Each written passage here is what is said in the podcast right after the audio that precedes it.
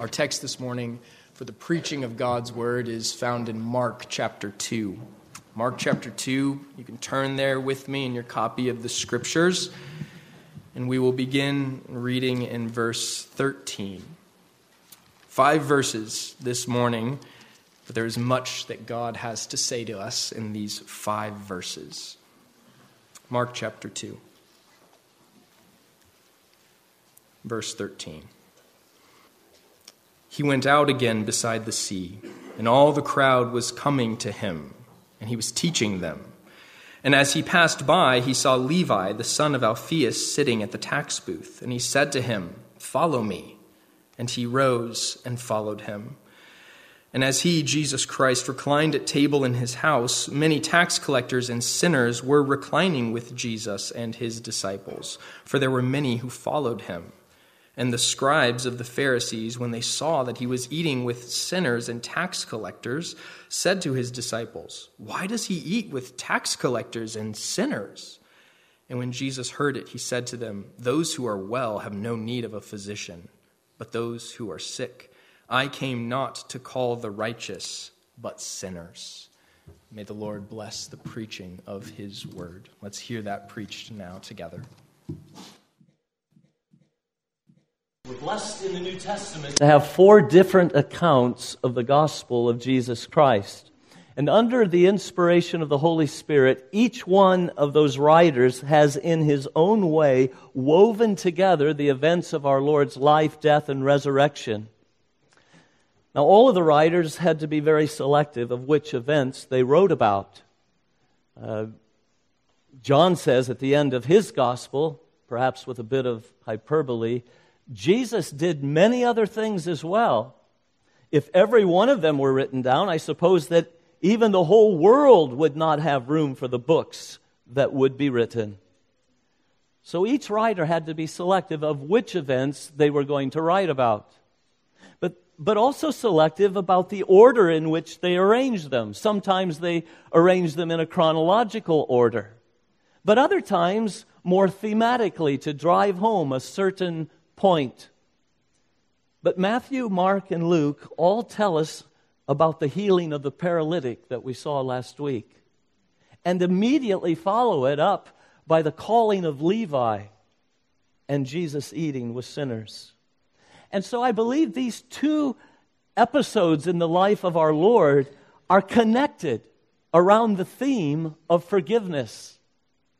You remember Jesus said to the paralytic that was lowered down on the mat, Son, your sins are forgiven you. And then he healed him with a word so that the Pharisees, and indeed everyone present, would know that he, Jesus, the Son of Man, has authority on earth to forgive sins. The theme is clearly the good news that all of your sins can be forgiven. And that by me, Jesus, who is God, and therefore has authority to forgive sins. And now, what follows in this call of Levi is to answer the question well, just whose sins does Jesus forgive? And this is hugely important. And Matthew and Mark and Luke will not let us miss it. It's not the righteous that he came to save, for as we'll see, there are none, but it's sinners Jesus came to call. Now, this is first seen in our text this morning in the calling of the likes of Levi to be his disciple. So, what do we know about Levi? Well, the first thing, he's also called Matthew. He's the same man. And to be given two names was not something all that rare. We, we think of Simon, uh, who's also called Peter. Uh, in Matthew 9, Matthew records his call to be a follower of Jesus in his own words. And when we compare Matthew's version with what Mark speaks of, of Levi, we see that they're the same person, the same situation. So that's the first thing. This is Levi or Matthew. And Levi is not only called by Jesus to be a follower, but later on, he's actually called to be an apostle, one of the 12 apostles, one of the sent ones, uh, through which Jesus would hand his teaching to them, and their teaching then would become the foundation of the church with Jesus Christ himself as the chief cornerstone. And it's this Matthew who was inspired to write the first of the four gospel accounts of our Lord. So, this is Matthew, Levi, his name. But the surprising thing about Levi, when we first meet him, is not his name, but his occupation. And we're told that he was a tax collector. So let's dig in. Number, verse 13, we're told, Once again, Jesus went out beside the lake, and a large crowd came to him, and he began to teach them. Many villages were scattered along the shore of the, Gal- of, of the Sea of Galilee. And from them comes this large crowd, and he began to heal their sick? No, that's not what it says. He began to teach them. And once again, we see that our Lord's main work was that of teaching and preaching the gospel. Indeed, his miracles were often joined to it, but they were supportive of his preaching and often illustrations of the point he was preaching. He's the prophet from heaven who comes to teach us the truth that we need to know, to expose the lies that are being taught about God and sin and self and Christ and the way of salvation, about judgment, heaven, and hell. So he's teaching them. And verse 14 says, Then as he walked along, he saw Levi, son of Alphaeus, sitting at the tax collector's booth. And here's where we learn of Levi's occupation. He collected taxes. Now, this is different from an IRS employee who collects your taxes to give to your government. Uh, Levi was a Jew in the service of King Herod. So he was collecting taxes from his fellow Jews to pay to the occupying Romans who were ruling over them. You see how different that would be. And so he was viewed as a traitor in collusion with the oppressor nation. And on top of that, it was easier to find hen's teeth than to find an honest tax collector, and everyone knew it. They knew they took advantage of the people, charging whatever they could get away with, collecting more than what was due, and enriching themselves by it. It's interesting when John the Baptist arrives on the scene and begins preaching a baptism of repentance for the forgiveness of sins. The different groups of people said, Well, what should we do to repent? And the tax collectors were there, and they were together hanging out. And they said, Well, what should we do? And Jesus says, Don't collect any more than what is due. You see, that was their, their sin, and everyone knew it, and Jesus called them out on it, or, or, or John the Baptist called them out on it. They must repent of the thieving that they were doing. So, for all these reasons, tax collectors were despised and classed with the vilest of men, along with murderers, sailors, adulterers, prostitutes, the very worst of sinners. They were a disgrace to their family. They were outcasts in Israel. Indeed, one source said they were even excommunicated from the synagogues. And yet, Jesus wanted him and called him to follow me. And then called him to be one of the 12 apostles whose teachings he would give and build his church upon. And give him the assignment to write one of the four Gospels.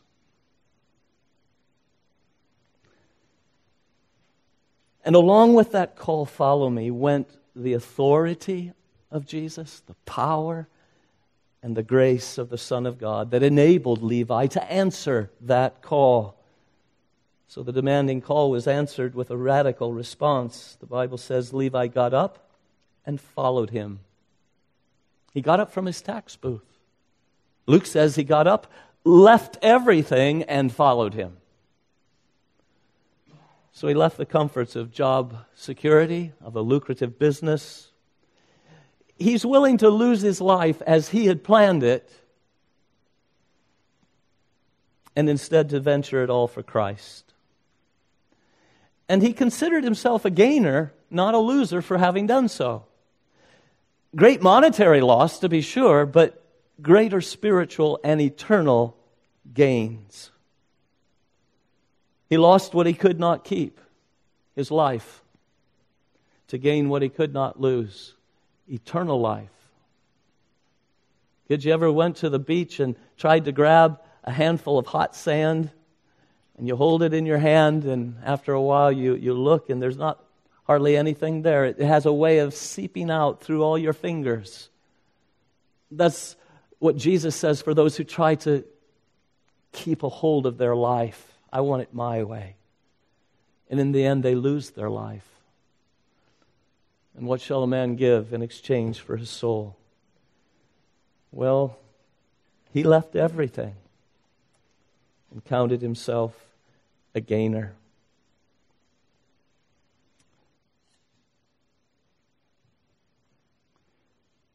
He was a money loving man, but now he's counting Christ as his chief treasure.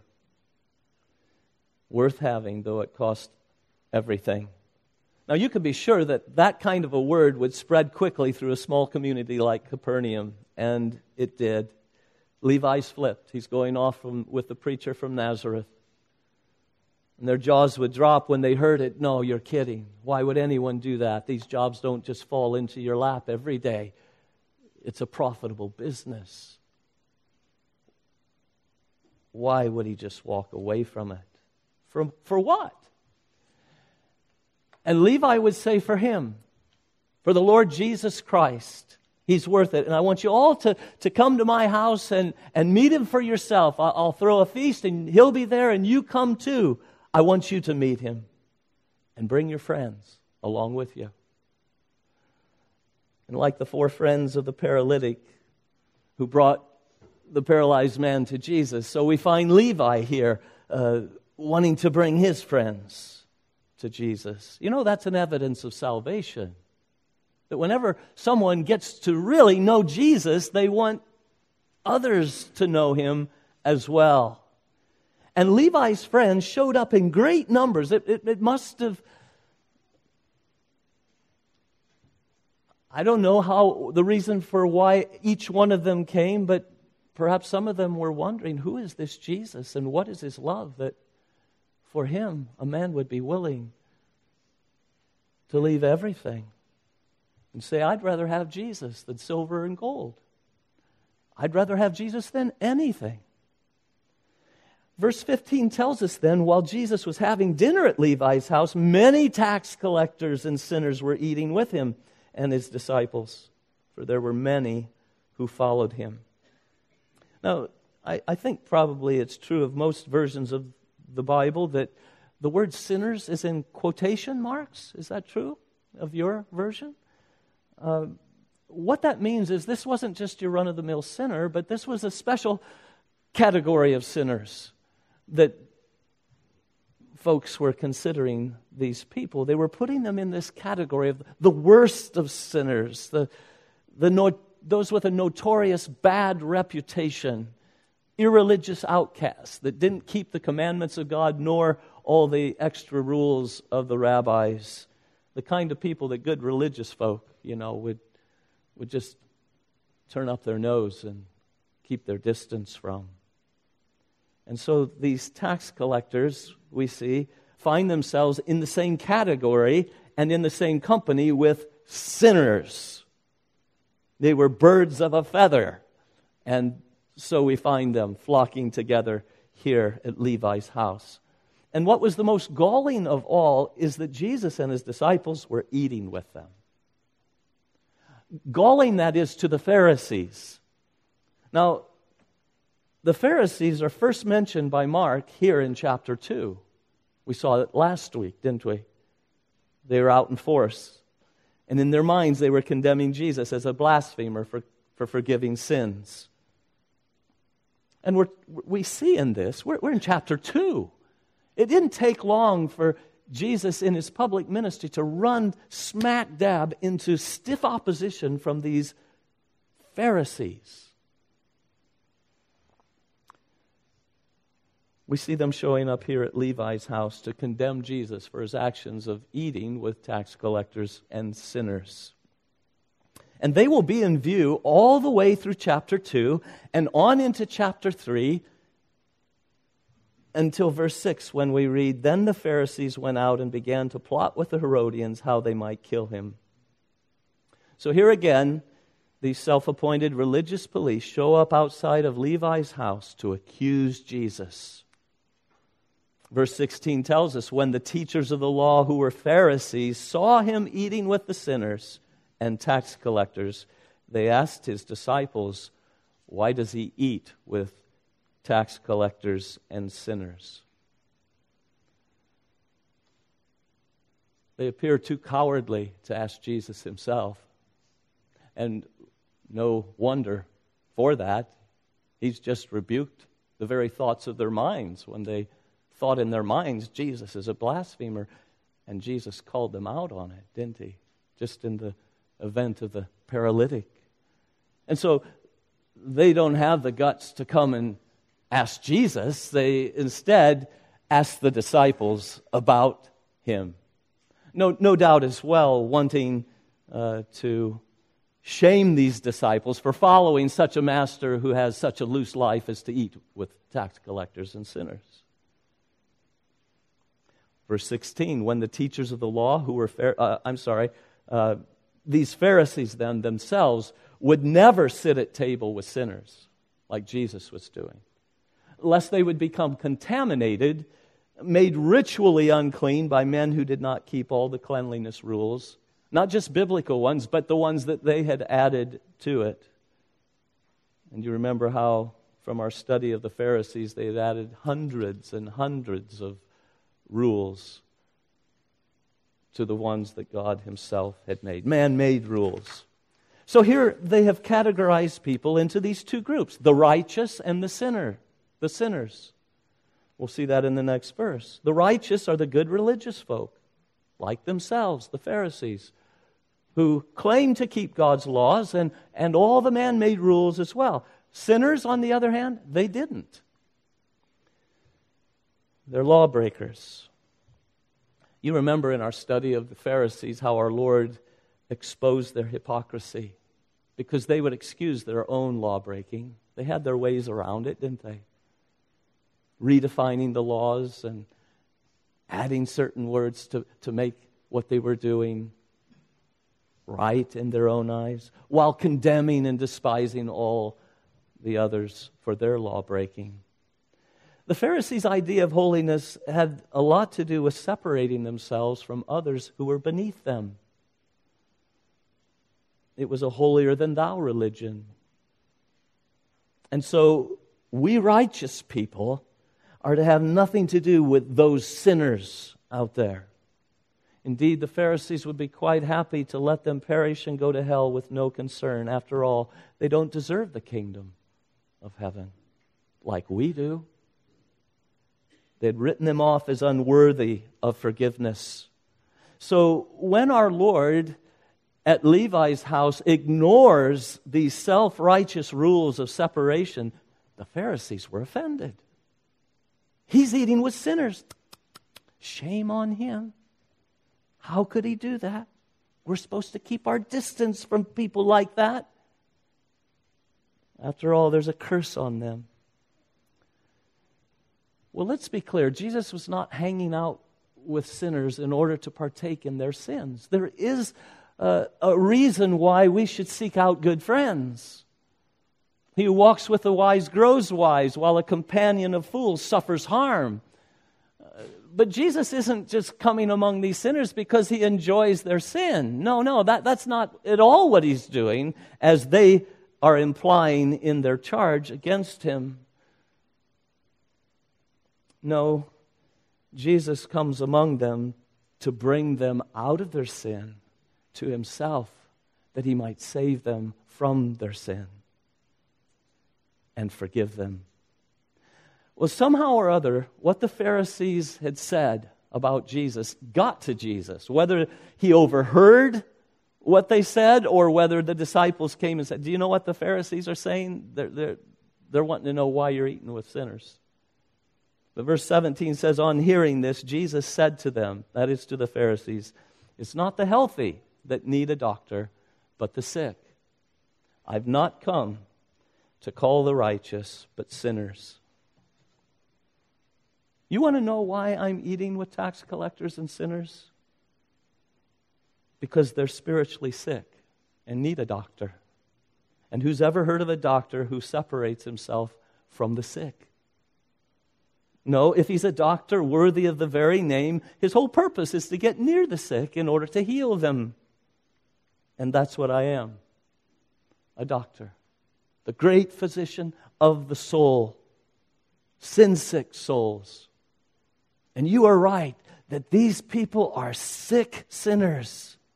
But that's precisely who needs the doctor. And that's why I'm eating with them.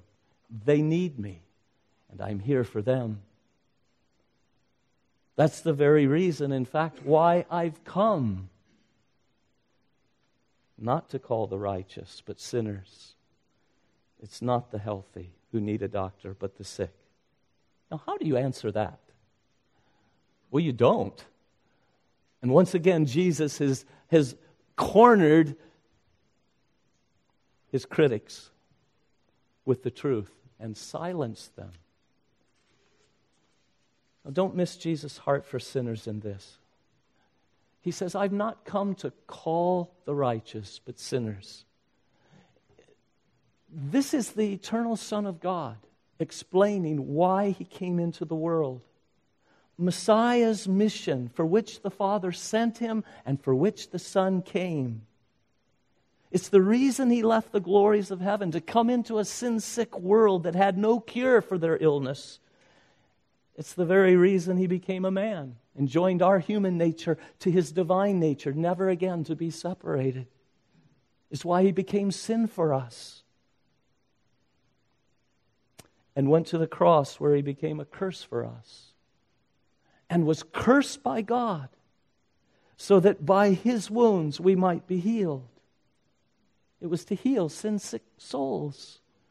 Calvin asks, why was he made a sacrifice and cursed, if not but to hold out his hand to us cursed sinners? Yes, we're cursed. That's why he had to be cursed in our place, that he might save us sin cursed sinners. And we've seen Jesus in the Gospel of Mark already, healing many physical diseases. But in calling himself a doctor, Jesus is here not thinking of our physical diseases, but of our infinitely worse disease of sin. The very worst physical disease, the very, the very, I should say, the very worst that physical diseases can do is to take you to the grave. But the disease of sin, uncured, will take you to hell forever. It's far more dangerous sin than physical diseases. And, and Jesus is now uh, talking about that. We better have those sins forgiven, covered. And so he's the doctor who's come to do that. I've not come to call the righteous because there are none righteous. I've come to, to call sinners because all have sinned and come short of the glory of God.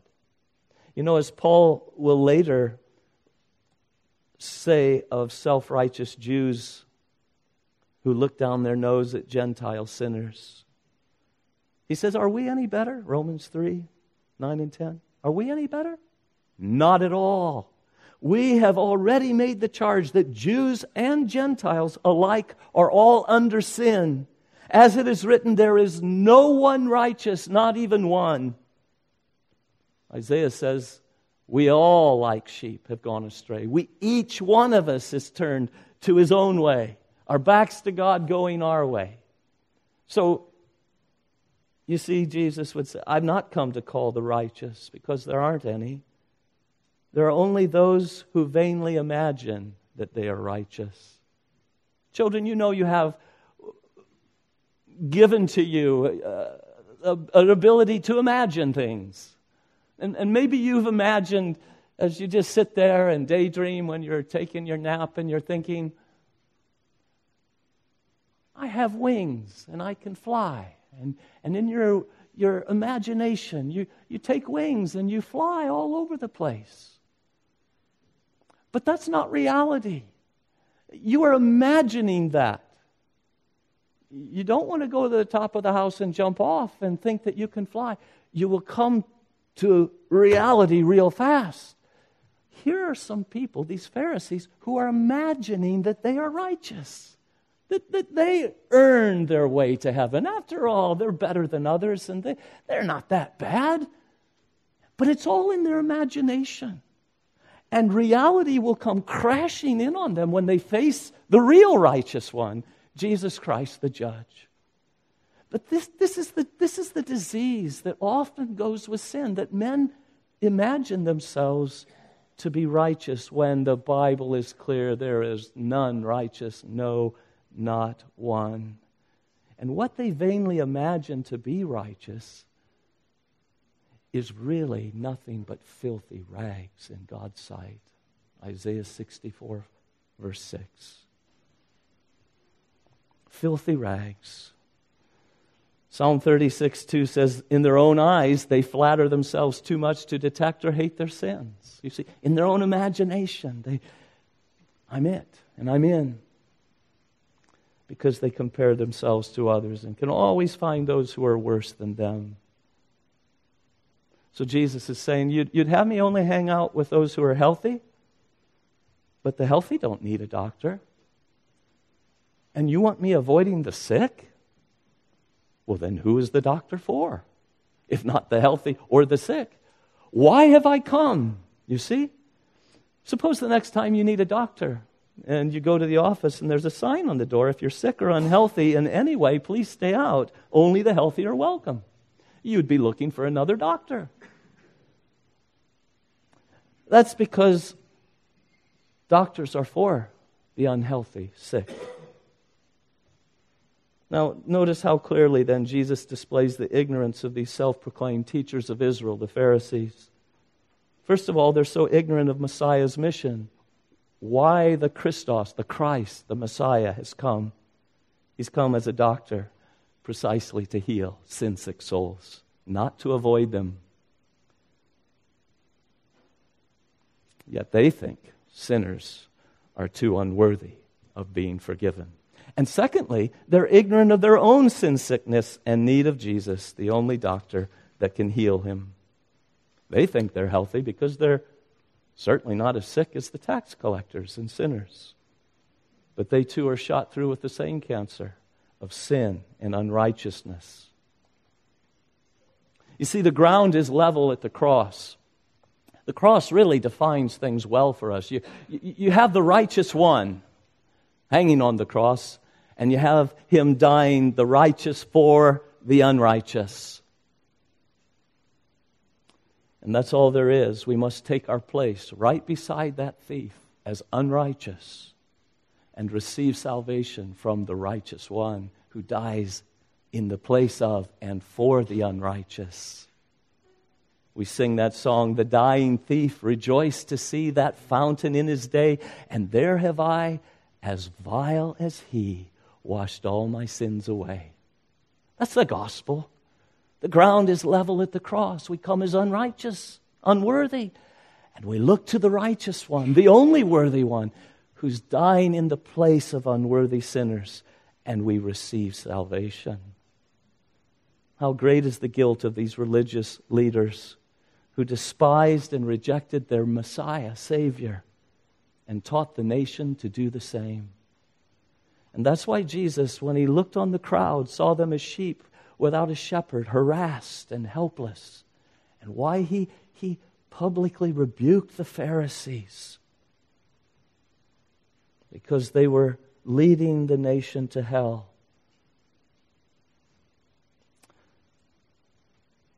I don't think it's a stretch to say that religion has damned more people than it's saved. It certainly was that way in Jesus' day because it was false religion in which people were being told if you're, if you're good enough, you can earn your way to heaven. Just do this and don't do that. And while they were on their way to hell, they were being told they're on their way to heaven. And there's a lot of that religion in the world today. Well, let me come to applications. The first application from this text is let no one then suppose that their own righteousness is good enough to get you into heaven. The Pharisees thought so.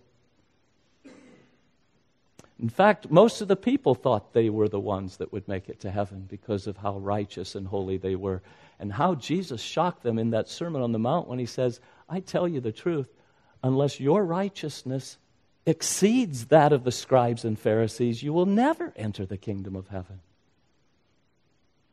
For all that they show themselves to be, justifying themselves in the sight of men, they're detestable in the eyes of God, Jesus says. You remember how Luke recorded that parable of Jesus? And he introduces the parable of Jesus. These are the words of Luke. To those who were confident in their own righteousness and looked down their noses on everyone else. Jesus told this parable. And then you remember in the parable, there were just two men. One was a Pharisee, and the other was what? A tax collector. Here, here they are again, the same two that we meet at Levi's house. And Jesus has something to say. They both went in the temple to pray. And the Pharisee, he's, he's a regular there, he's there all the time. And so he stands up and prays and he says, God, I thank you that I'm not like other men, adulterers, robbers, or even like this tax collector over here. Oh, no, I, I, I, I tithe everything that I get, and I fast.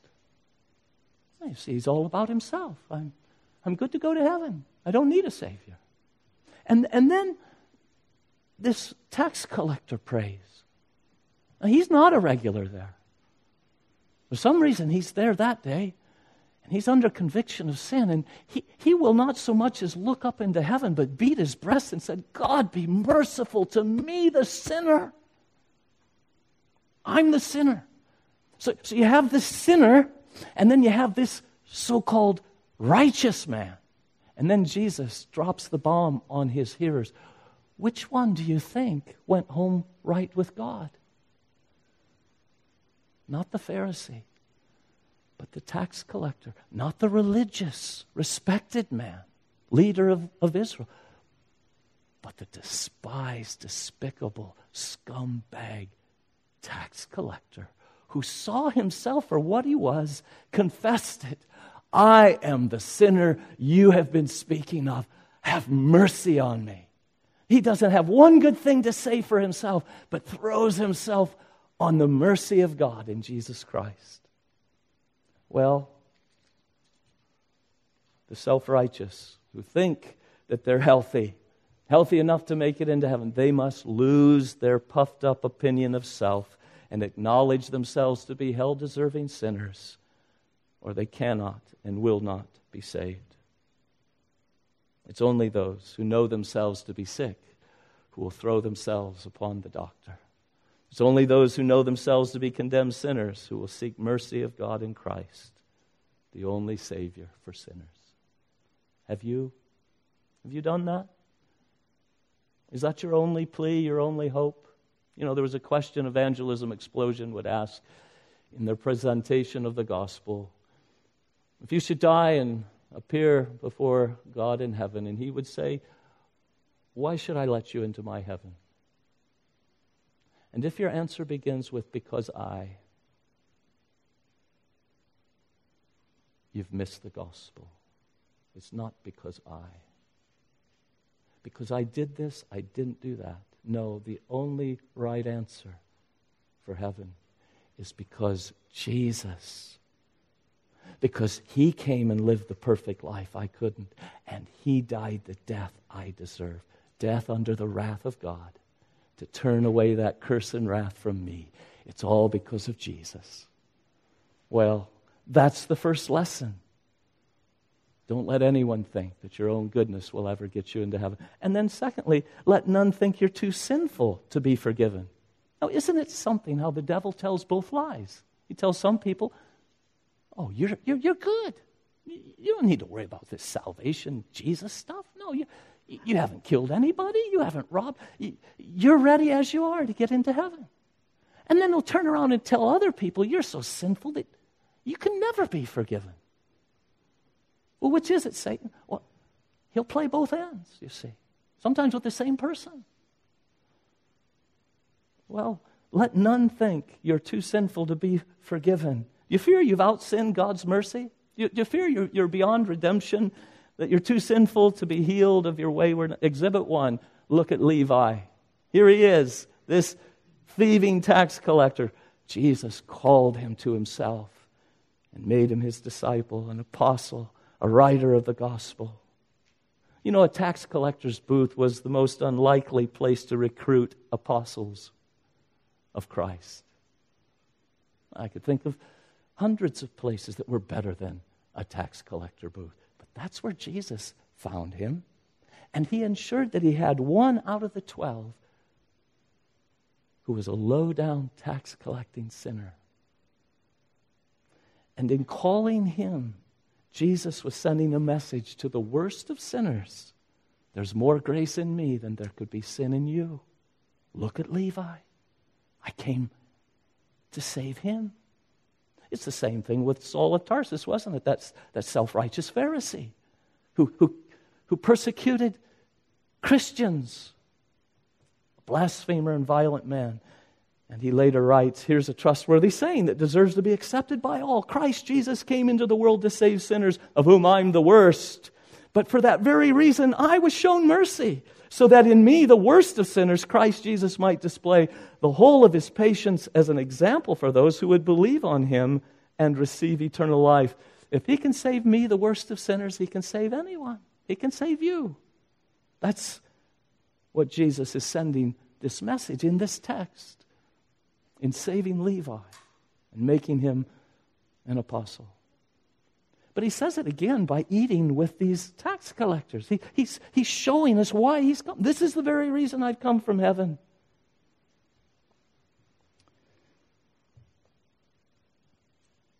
And he's still calling sinners to himself today.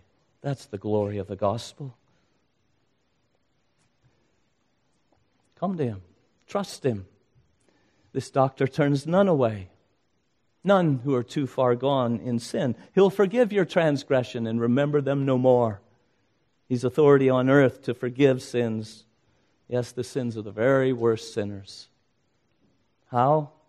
Because he, the doctor, was wounded for our transgressions. He, the doctor, was crushed for our iniquities. And the punishment that brought us peace was upon him, and by his wounds we are healed. Amen. What a doctor. What a gospel. What a salvation offered to the worst of sinners. The third lesson is this is a call to repentance. Luke, Luke account, Luke's account makes it explicit. I've not come to call the righteous, Jesus said, but sinners to repentance. Yes, he went into the worst of sinners with his gospel. But he didn't offer them a gospel that would forgive their sins and then let them just sin with impunity. No, no. No, he, he, he offered them forgiveness upon repenting, upon turning. They've been living their whole life without the Savior. And he said, You need to repudiate that, to repent of it, and, and say, That was wrong. I need you, Jesus, and I see it now, and I trust in you. He came to call sinners to repentance. And that's where we find Jesus as the double cure, both from the guilt and the power of sin. Well, the last lesson is for believers. Jesus came to seek and to save sinners. That's why he ate with them. Are you bearing his likeness more and more in that regard? Are you a friend of sinners like Jesus was? Are you more like Jesus or more like the Pharisees? Do you keep your distance and just look down your nose and let them perish? Or do you move toward them with pity and compassion, trying to bring them to Jesus, realizing you too are a sinner, and but for the grace of Jesus, would perish in hell? Well, that, that's the image of Christ being seen in his people. We see it here in Levi. And so may we find that same heartbeat of our Savior. Next week's Evangelism Sunday. Who can I invite? Who can I bring to hear about my Savior? Well, the invitation is still going out. It's, it's Jesus Christ is present with His word preached wherever it happens today. He's here today by His Spirit, and He's calling, offering full and free forgiveness for all who will repent and come to Him. Pray with me. We thank you, Father, for this passage in our Lord's life that teaches us such eternal lessons. That, yes, Jesus is able and willing to save, and that only He can save helpless sinners like us. That we all belong in that category. There's none righteous. Oh, make it, make it clear to one who thinks otherwise today. And, and then don't let the devil's lie hold up anyone from coming to you to think that they have outsinned your mercy and are too sinful to be saved. Thank you for Levi. Thank you for Saul of Tarsus. Thank you for all of us who've been saved. Lord, we too were sinful and needing a Savior. Thank you, Jesus, for being cursed in our place. Draw others into your fold and send us on our way rejoicing and telling others what Jesus has done for us and what he will do for them. In Jesus' name we pray.